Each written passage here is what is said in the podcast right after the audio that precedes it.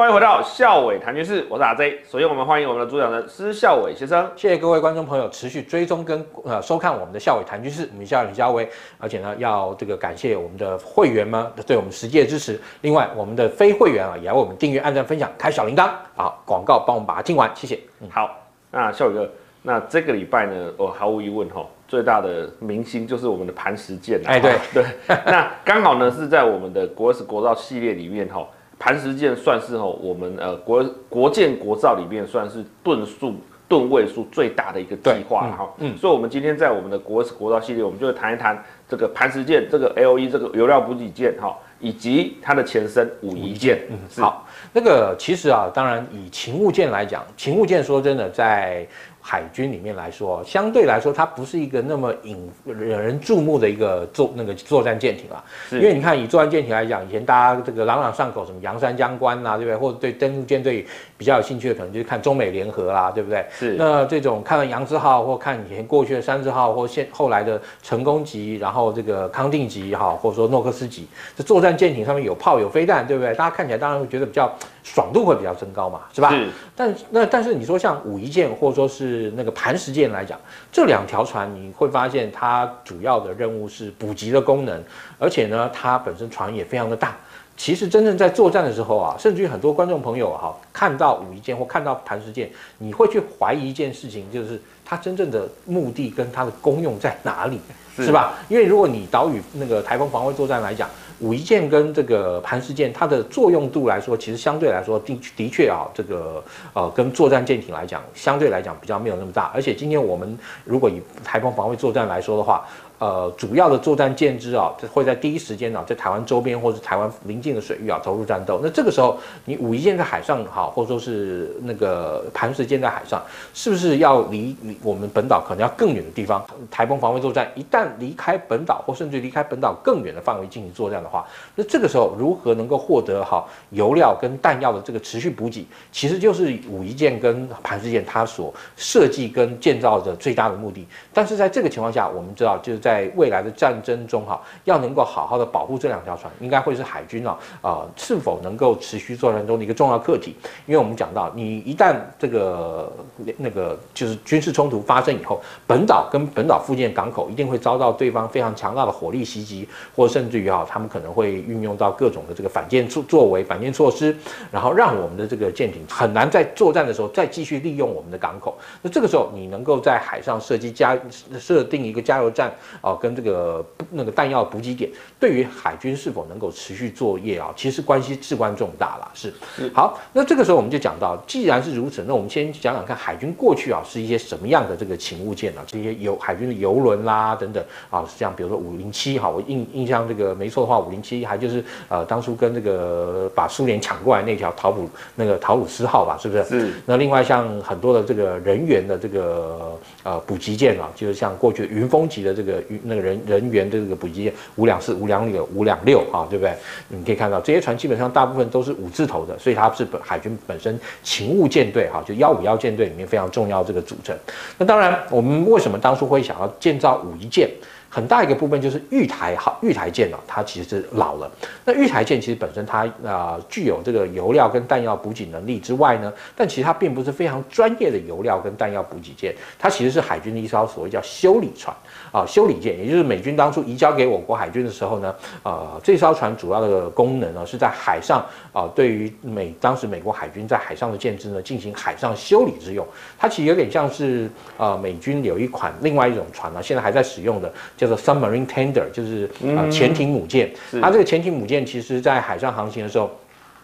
潜艇母舰可能在呃，并不呃，可能没有办法在世界各地随地就是那个靠港的情况下，但是又有故障，那这时候就要由 submarine tender 啊、呃，潜舰维修舰呢啊、在海上啊、为它进行一些相关的维修，甚至于一些必要的这种补给。玉台舰就有点像是哈、那个一般的舰队的那种 tender，就是一般的海军的船舰的一个修理维修舰啦。那但是这个舰我们毕竟也讲到，它是二战时期所建造那个设计服役的，所以用到一九九零。年代啊，其实有四十几年的这个时间了。相对来说，它船体老化，然后机舰的老化，然后零件的这个筹获不易，所以海军啊，其实最早就是说，既然想要汰除掉玉台舰啊，或者说造新的这个呃敦睦舰队的这个旗舰，因为其实敦睦舰队是我们中华民国海军啊每一年非常重要的一个任务了。怎么说呢？它过去啊最主要的目的，第一当然是其实是为当年度毕业的海军官校毕业生，然后提供一个海上训练跟实习的重要的一个机会。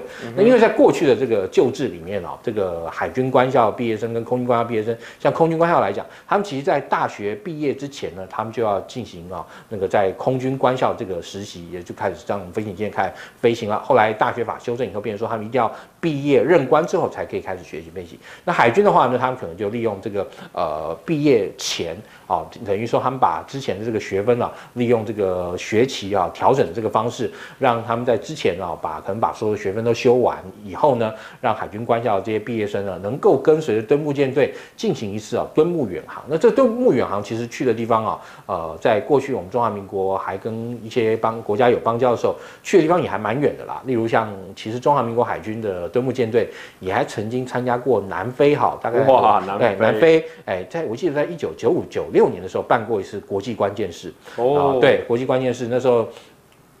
当时我们的那个敦睦舰队抵达那个南非以后啊，当时是由曼德拉总统呃主持嘛，所以当时我们中华民国海军哈的那个位置还是摆在西的这个位置的这个地方。哦、对，然后但后来没多久呢，曼德拉政权那个政府就改变了这个外交承认，那所以那一次我们等于说也是最后一次去南非啊进行这个敦睦远航。那此外呢，除了去南非之外，其实中华民国海军的敦睦舰队也曾经直接航行到美国的那个。个港口，那当然是在过去还没有那个断交之前了。那断交以后呢，像以我记得二零零五年的时候啊，我们当时海军其实啊原本非常有雄心壮志，想要完成一次环球的这个远航。后来到底环球了没有？我稍也稍微有点印象不清啊。但是我很确定的是，的确那次的敦睦舰队去到我们中美洲的邦交国。如果说你今天都到东中美洲邦交国之后呢，要再从这个那个呃西啊东半球这边回来，而不是走原先去的这个路径，呃，在技术上来讲，比比较困难的部分就是你要能够找到足够的这个补给港。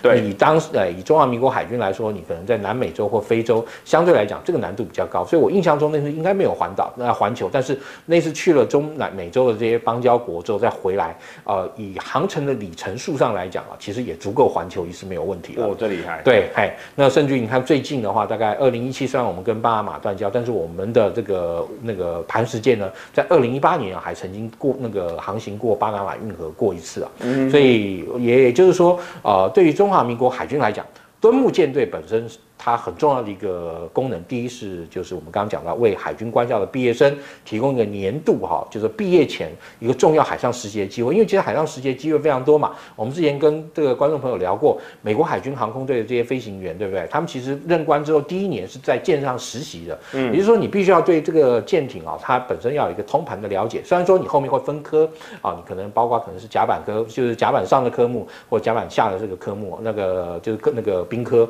不一定，但。至少就是说你，啊，像一个实习的机会中，等于说你在那个选科前，你会对这个船哈有一个非常清楚的了解。然后呢，当然后面那个分科也还是依照每个人的成绩、性向等等去做分科啦。但至少在分科前哈，呃，或者说进到舰队服役前，你已经对船本身啊会有一个基本的一个概念，所以这很重要。然后以海军来说的话啊，海军每一年的这个敦睦舰队，它都会纳编一艘大型的这个旗舰啊，也就是过去的玉台，后来的武夷舰，到现在的磐石。那另外。也会那边啊，大概一到两艘的作战舰艇。像过去的话，一定是这个呃，大概就是说民民国八十年代哈前后之后，一定是两艘扬子号驱逐舰搭配上一艘我们刚刚讲到的这个旗舰。那后来在我们的新的这个兵役啊成军以后呢，就有一艘成功级舰搭配一艘这个拉法叶，也就是康定级舰，然后执行当年的这个海外这个敦睦任务。那当然，海外敦睦任务我们刚刚讲。最重要的目的是为海军官校的学生啊提供呃毕业的远航机会，但其实后面还有很多附带的一些呃任务，像以近年来讲，外交的任务其实就显见变变得比啊、可能甚至有点啊、跟原先的主要目的甚至于来说可能一样重要，也就是说啊、要出去比如说宣慰侨胞啦，然后或者是有机会的话啊执行一些非邦交国的港港口的这个访港。也就是说可能可以有一些啊，或者说是我们一些小小的这个敦睦突破啦，也就是透过这个一些呃国外的一些那个有台的这些人士安排，能够让我们的敦睦舰队能够到一些好非邦交国的港口进行靠泊。那这也是啊海军啊，就是每一年啊在敦睦舰队除了训练任务之外，另外也担负啊那个海外就是外交任务中非常重要的部分。既然是这样的话，那我们讲。你这个旗舰就不能够太寒颤，对不对？不能太寒酸嘛，是不是？因为那个太寒酸的话，哈，你比如说你今天你到了一个港口以后，呃，该国一定可能总统啦，或甚至于像当地的政要啊，都会要上船来参参观。如果你搞一台呃一九四零年代造的这个呃这个修理舰。担任啊这个旗舰的话，那这些友邦的这些元首啊，或者说政要上来看过以后，可能会对我们中华民国信心啊有一些折扣，是吧？所以哈，那在这个情况下，当然一九九零年，当然其实主要也还是因为那个玉台号太旧了，太老所以呢建造新的这个武夷舰。那这个武夷舰，我们刚刚讲到，其实这个武夷舰本身很有趣的是，当初啊在进行这个国建国造的时候，武夷舰还真的是国建国造造出来的，而且大家可能很难想象，它是在那个就是过去的那个台船啊。应该说，现在台船过去叫中船呐，它的基隆造船厂造的哦，哎，也就是它并不是在高雄造船厂造的，还很很妙，它是在基隆造船厂造的。然后，所以也就是说，这艘由那个武夷舰啊，它本身其实就出生在基隆。那我自己其实很早就上到这艘武夷舰去参观过。呃，我印象没错的话，应该是民国九十年，因为我第一次那时候去看敦睦舰队的时候啊，它本身以那个伴随舰来讲，还是两艘五进山的驱逐舰。然后对五金山哦，就是我们去看敦睦，我去看敦睦舰队的时候，对不起，我还是看过，看从那个呃，比如说什么九两七、九两八那个时代啊看起，什么九一二啦，什么那个那个时代看起。而且那时候都敦木舰队是会先环岛啊，会环岛，基本上先环岛，然后再出去。而且啊，过去的这个敦睦舰队的那个环岛还呃相对来说比较有趣的部分啊，对于我说对媒体来来讲，就是过去的这个敦睦舰队环岛，它其实它会分站。邀媒体上去体验一段体验航海，所以啊，大概在二十年前我开始投身这个媒体业之后呢，哎，就是在我就在我投身媒体业之后，哎，居然就啊、这个对媒体业来讲啊，一个很重要的啊体验航海，居然就没有再办过了。当然啦，也不是说完全没办，后来陆陆续续就是说。办的那种方式就是很片段，不是每一年例行的，就可能偶尔某一年啊、这个大家这个齐齐声向这个海军当海军司令部，那时候还叫海军总部啦，然后或者说国防部这个提出这个媒体需求以后，他们就办个那么一次。所以呢，我也居然也搭过五一舰啊，从基隆港。开到花那个苏澳港过，那时间不长，大概差不多两三个呃三四个小时而已啊、呃。其实时间是很很短暂了，但是也因为这样，反而真的有机会能够在武夷舰上啊体验一次那个武夷舰的体验航海。那当然你说像如果说跟过去经常采访海上自卫队的关业士来相比的话，你真会觉得哇，中华民国海军的船票比海上自卫队的船票要难弄多了，对啊，这这这是事啊，这是事实哈。不过孝玮哥，我们这些军迷哈，大概在。呃，民国八十几年开始，大概就一直注意到武夷舰这一艘船，啊。嗯、对，对，所以因为它也是国国舰国造里面吨位最大的一条船，在那个时候了哈。当然后来台世界比它稍微大一点点，大三千多吨。对，那。那那个可是武夷舰哦，当时就有一些不好的传闻出来。这个也请问 一下孝玮哥，哎、嗯欸，那我大家应该都有看过那张照片，就是它其实是会歪的。武夷舰其实是会歪的，但是跟旁边的船比起来，其实它就是歪歪的嘛哦。那所以武夷舰它歪的这件事情到底是不是事实？这个请孝玮哥跟我们释疑一下。好，来以这个亲身搭过武夷舰出海的人来跟大家报告这个事情的话，我可以跟大家很负责任的说，的确是歪的。歪并不是龙骨歪，而是啊，就是说，呃，照海军的讲法啦，就是说，他当初在设计的时候啊，因为其实你我们现在要从这个船的这个设计来看，这个船的话，它其实当初设计的时候，它其实并不是由我们的这个联合船舶那个设计中心啊，灯突然灯泡一亮，然后这个在那个图纸上啊，正比级数，然后去画出了这个武舰，它其实是有参考啊，就是那个其他国家的这个油料件。哦，可是这里就要问一下孝玮哥这个秘辛了，嗯、有人就说这个其实是美军直接把图纸移转给台船，然后。让海军直接照着那个图纸下去做，是真的，真是这样子吗？呃，其实修改的蛮大的。好，其实你知道吗？就是这艘船的这个技术的这个原本的部分，的确是来自于美国海军，但它应该严严格来说不是美国海军，而是美国海运司令部。就是通常你看到那个船上面会变成 USNS，而不是 USS 的那个那个船。海运司令部它其实就移交了他们当时有一款啊海海那海运司令部用的非常广泛的一个就是油料舰啊，叫做那个那个 Harry Kaiser 这一级的。嗯、Harry Kaiser 这一级大概型号大概就是比如一九一把一一百。九十大概到两百出头啊、哦，那一段哈、哦，那个美国海军的那个 A O E 呃 A O 啦，就是它是油料建筑为主。那我们买进来，那我们把这个图纸弄进来之后呢，因为我们讲到，我们当初要做这个船，它不仅仅只是油料的补给，它还需要有弹药。是。那同样的，我们刚刚讲到那个 Henry Kaiser 这个船呢，它其实对我们当时海军的需求来讲，它太大了。它这个船，对，它船可以到那个油料装满了，可以装到四万吨。你也不要小看这个 Henry Kaiser 哦，它虽然说号称四万吨，对对不对？但是我跟你说，如果以美军的一艘航空母舰在作战规模下，嗯，作战规模下的情况下，这个 Henry Kaiser 这个油料舰大概每四到五天就要帮航空母舰加一次油，哇！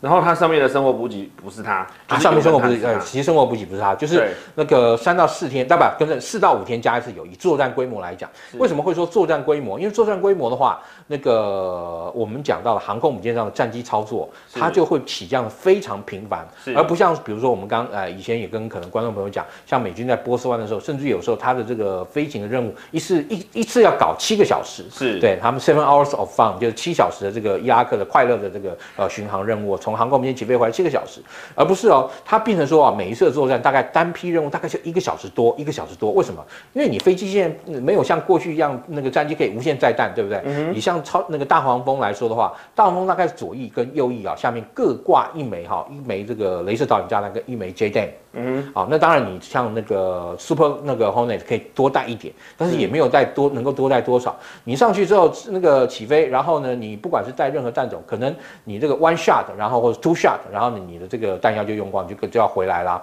对，所以我们刚刚讲到那种七小时的巡逻任务，基本上是在作战情况下很少很少会有，反而都是啊很短暂，可能出去啊大概五十分钟或一个多小时哈，去可能把这个武器丢掉之后就就回来，不然你没有武器在空中那个。还干嘛？就空看到目标对他吐口水嘛，也不行嘛，对不对？然后，所以那在这个情况下，美军的油料舰啊，像我们刚刚讲到这个 Henry Kaiser 这一级，虽然说它熊熊有四万吨的这个大小，当然它可以载非常多油，但是在美国海军作战规模下，它大概四到五天就要把航空母舰加油，这个消消耗量其实很可观的。是是是。然后，所以哈，那这个大的船给到我们海军，那你看我们海军来讲，那你可能啊。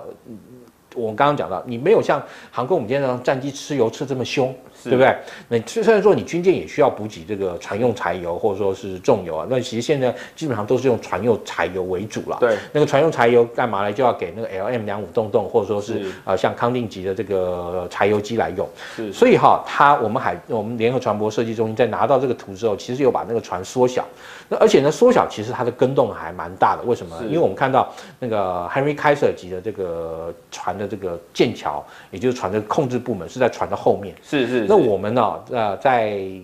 修改这个图的时候，我们做了一个很大的跟动，把它从后面搬到前面。然后后面的部分其实还留了一部分啊，就就变成说是比如说烟囱啊什么，然后后的那个后面的这个船舶这个控啊、呃、操控啊等等一些都都那个装备还在那个部那个部分，但是也就把原先的一个大的一个剑桥拆成两个部分，一前一后。是。然后呢，当然中间其实还保留了这个它原先呢它所装置的这个两一边两个等于两边四个啊、呃、那个叫 oil link post 就是油加油设备。然后其实除了加油设备之外，它还有包括像那个杂货的这个呃运。运输的这个系统，那杂货运输系统跟油料系统啊，它其实他们在做补给的时候，其实还是要靠一个很重要的东西，叫做高线传递啦。也就是说，呃，从它一开始呢，先把这个缆那个用撇缆撇缆枪啊，可能从作战舰上面先打到啊油料舰上，然后打到油料舰上之后呢，他们把这个缆绳啊架起来之后呢，他们先用细缆，然后呢再拉粗缆回去，然后拉了粗缆以后呢，然后才能够把我们刚刚讲到那个海上的加油设备哈，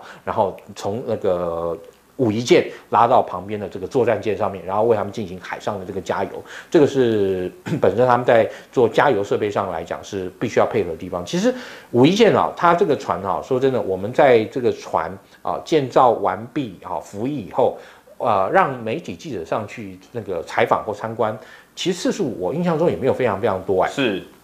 就是我刚刚讲，他建造新造船的时候呢，有让在那个登陆舰队的每一个航段啊，有让这个媒体记者上去这个体验一下。其实，即便啊是这样一个航段啊，呃，像武夷舰啊，一万七千吨满载那样一个大船，呃，据前辈们说啊，其实说真的，呃，上面啊，特别在台湾海峡航行的这个阶段呢，呃，涌浪造成的这个呃身体不适还是蛮明显的啊。一万七千吨哎！哎，我跟你讲，你航空这么大的船，航空母舰都会摇，更何况是一万七千吨的船。真的，我跟你，我跟呃，我可以很负责任的跟各位观众朋友说，啊、呃，航空母舰也会摇，而且航空母舰啊，其实说真的，摇的还不小嘞。就是说，呃，当然它不会像一般的那种小船摇晃的那么厉害，但它呢也是这样一个呃，像这样会会会会这样，你你可以亲手感感受到它在海上其实是有这个横摇也有纵摇的。好，那我们讲到就是说，既然一万七千吨，它这个船当你说当初为什么会搞到就是说船会歪，是它龙骨歪嘛，并不是。就是我们刚刚讲到这个船哈，在图的修改过程中，他们啊，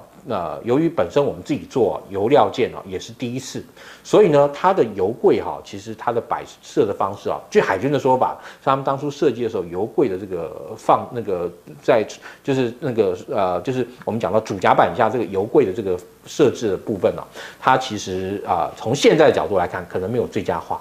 也就是说，OK。它的油柜开始用油或干嘛？他们不是比如说两个油柜开始平均的用，嗯哼，啊，会可能一个油柜先用用到一个程度以后，再用另外一个油柜，所以就变成说，它船身本身的载重就会有左右不平均的问题。所以就是他们有动态配平，就是哎，对，可能跟动态配平上面来讲，在还但应该说还没有到最佳化啦，对。所以笑哥，所以这个我们就要讲到现在磐石剑了。嗯，因为磐石剑呢，基本上就是在五一剑已经用二十几年或三十年之后呢，哎，重新设计的一个我们新的 A O E 哈，一个流量补给舰。对，其实你如果说从船的这个外观来看的话，我觉得它应该算是武夷舰的进化版。哦，以前很多这个这个谈话节目啊，会说它可能跟圣安东尼奥级啊，这个有这个血缘上的关系。其实我说真的，圣安东尼奥级跟呃磐石舰它本身的用途啊，其实是南辕北辙，完全不一样。所以我而另外你可以从它船上的一些。大致的配置来看的话，我会觉得它应该是一个五一舰的这个性能升级改良版。然后另外呃外形上最大的特色是它其实采取了这个逆中的这个外形的这个设计。哦，首先你可以看到它的这个上啊、呃、就是主甲板上这个呃上倾角，它有朝向就是逆中化的一个角度，它有有把它考虑到进去。当然了，你说以这个油料舰来说，它上面那么多的那个加油的这个 oiling post 对不对？对哦，跟这些传输设备能逆中什么来啊？对，能逆到哪里去也是很难。但至少我给他，他他至少把船上来讲，至少，但他至少在设计跟规划上来讲，有把它想到这一段。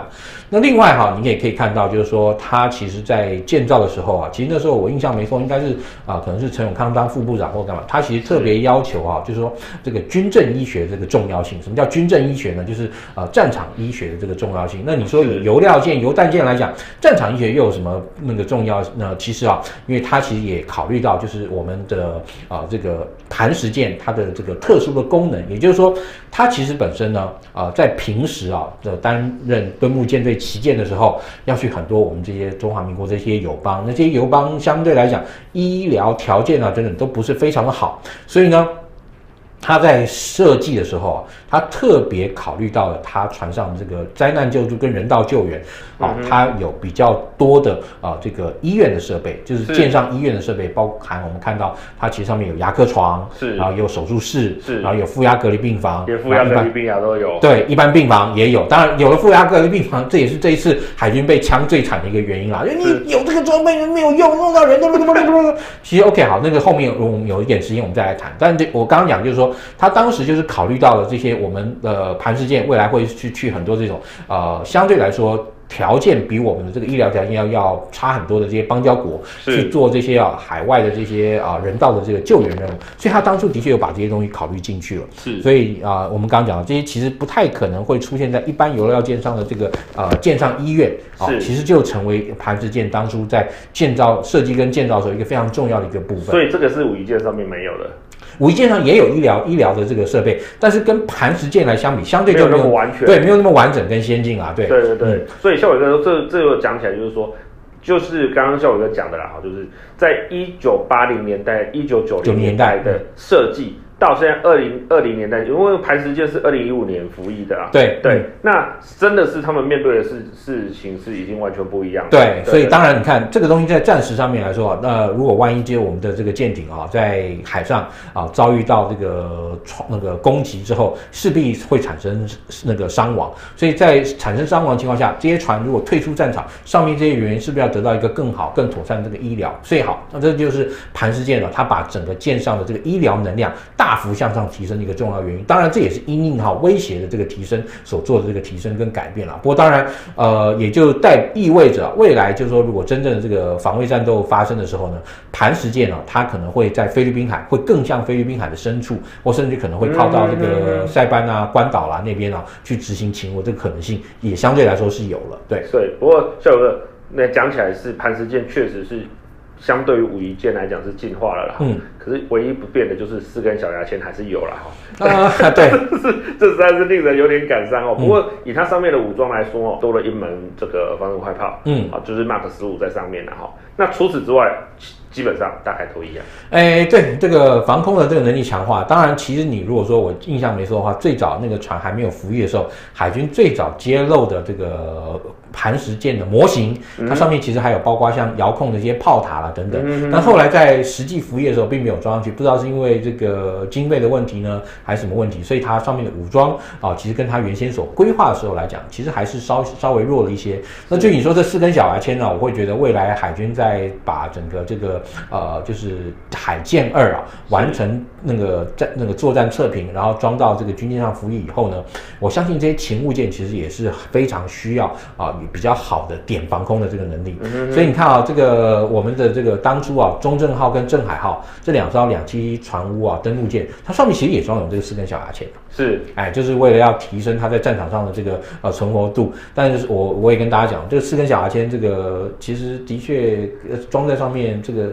作战的效益来讲是很让人怀疑的啦，为什么呢？因为我真的还亲眼看过康定级发射这个小牙签出去，就在众目睽睽之下就脱靶。为什么？因为那天太阳太大了。所以哈，这个呃，能够有更可靠的海剑二来装在这个未来我们海军的这些勤务舰艇上来讲，我觉得对海军来说是非常重要的一件事。好，那所以呢，那下一个那。武夷舰已经歪三十年了，那请问磐石舰应该不会歪了吧？哎、欸，我相信不会歪了，但这一点我 我必须要很诚实的跟大家讲，我我不知道，因为我还没有机会啊搭磐石舰去体验航海过，而且至少磐石舰到现在似乎是没有听到这个靠北长官啊或者什么爆料长官里面有类似的这个呃反应啊，所以我相信啊。呃，时隔三十年，海军在造磐石舰的时候，应该把当初这个惨痛的教训有列为在那个新舰建造上来讲非常重要需要修改的地方啦。那当然，你再从武夷舰到磐石舰，那武夷舰到磐石舰，它不仅仅只是吨位的这个放大，它其实包括在我们刚刚讲的上层的结构，然后另外船上的这个呃直升机的这个甲板啊，哈，一些相对的来说啊、呃、这些设施上来说也都有改进啊、呃。例如像这个过去这个五一舰上啊，这个有一个直升机甲板，但是我自己的印象跟经验。我好像都没有看过直升机有在上面起起落过。哎、欸，根据在上面服役的官兵这个透露的秘辛是说呢，这个直升机甲板是最后在南非验收的。嗯，好，在这边验收过是。啊，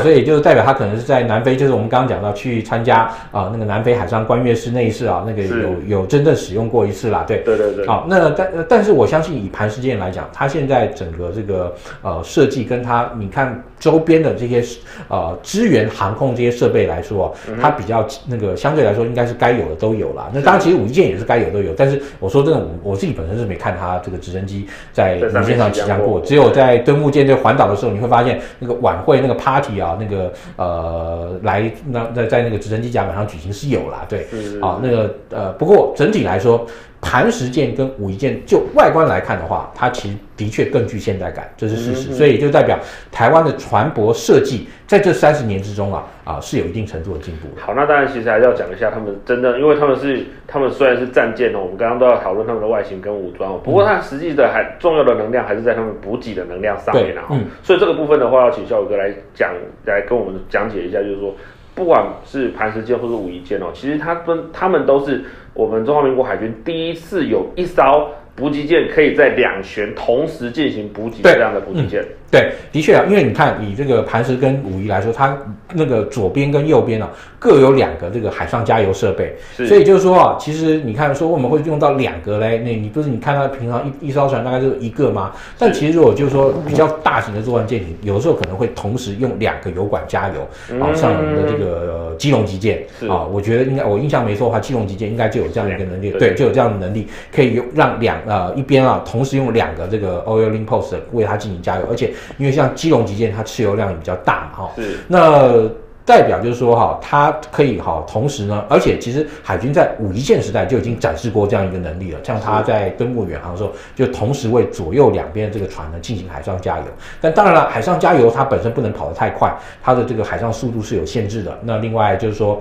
呃，两船的这个距离啊，也一定要我印象中至少一百一百公尺以上，要不然的话，你说船靠得太近，然后三呃船在海上并航，大家都知道这个流体力学嘛，这个最基本的这个白努力的定律嘛，这个中间的这个呃。水哈，它那个流速一定会比两边的这个，哎，对对，然后就会让这个船的那个。补那个受补舰的这个外侧的这个水压呢更大，会把它船往中间挤，这个呃风险是一定有，所以它船速也不能太快，因为太快的话流速太快，它那个压力小，然后船就很可能会被水压这样挤并上来，这是有可能的。所以但至少就是说我们可以看到，以我们的这个呃现在的这个武夷舰哈，跟那个武夷舰过去就已经能够同时带两条船到南非一趟来回了啦。嗯，那我相信我们的磐石舰应该也做得到，到南非或甚至于到那个呃。呃，巴拿马哦，甚至于巴拿马的中美洲的我们的这个友邦国家，应该也都可以能够让它能够进行一个来回，所以它的这个海上补给能力应该是没有问题的。不过多一个事情想问一下我哥哈，嗯、因为它的名字叫油弹补给舰，嗯，所以它不是只有油哎，对，它有弹，对，弹也可以补。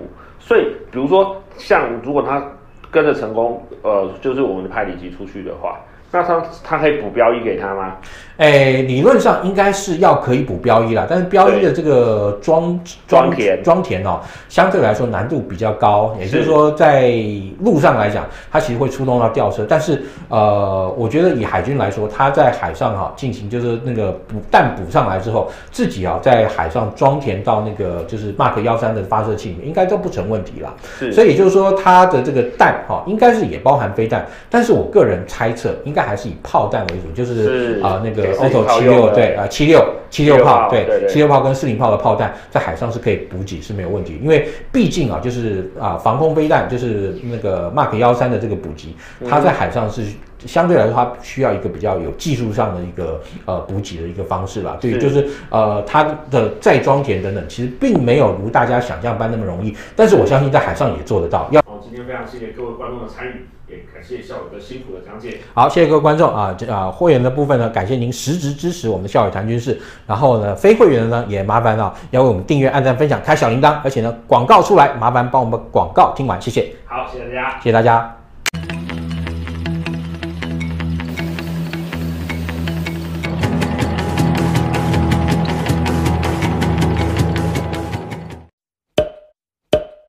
请帮我们分享、订阅、按铃铛、打脸名嘴，我们下次见。